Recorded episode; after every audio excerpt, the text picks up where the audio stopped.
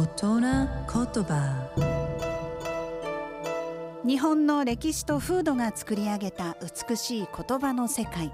その一言に豊かな情緒を感じ、その一言で自然や人の世を表現。創造と破壊を繰り返してきた言葉たちから毎週一つピックアップ、その独特な表現を味わう大人言葉。今週の大人言葉は、しのぎを削る。激しく争うこと、激しく競い合うという意味を持つ言葉ですね。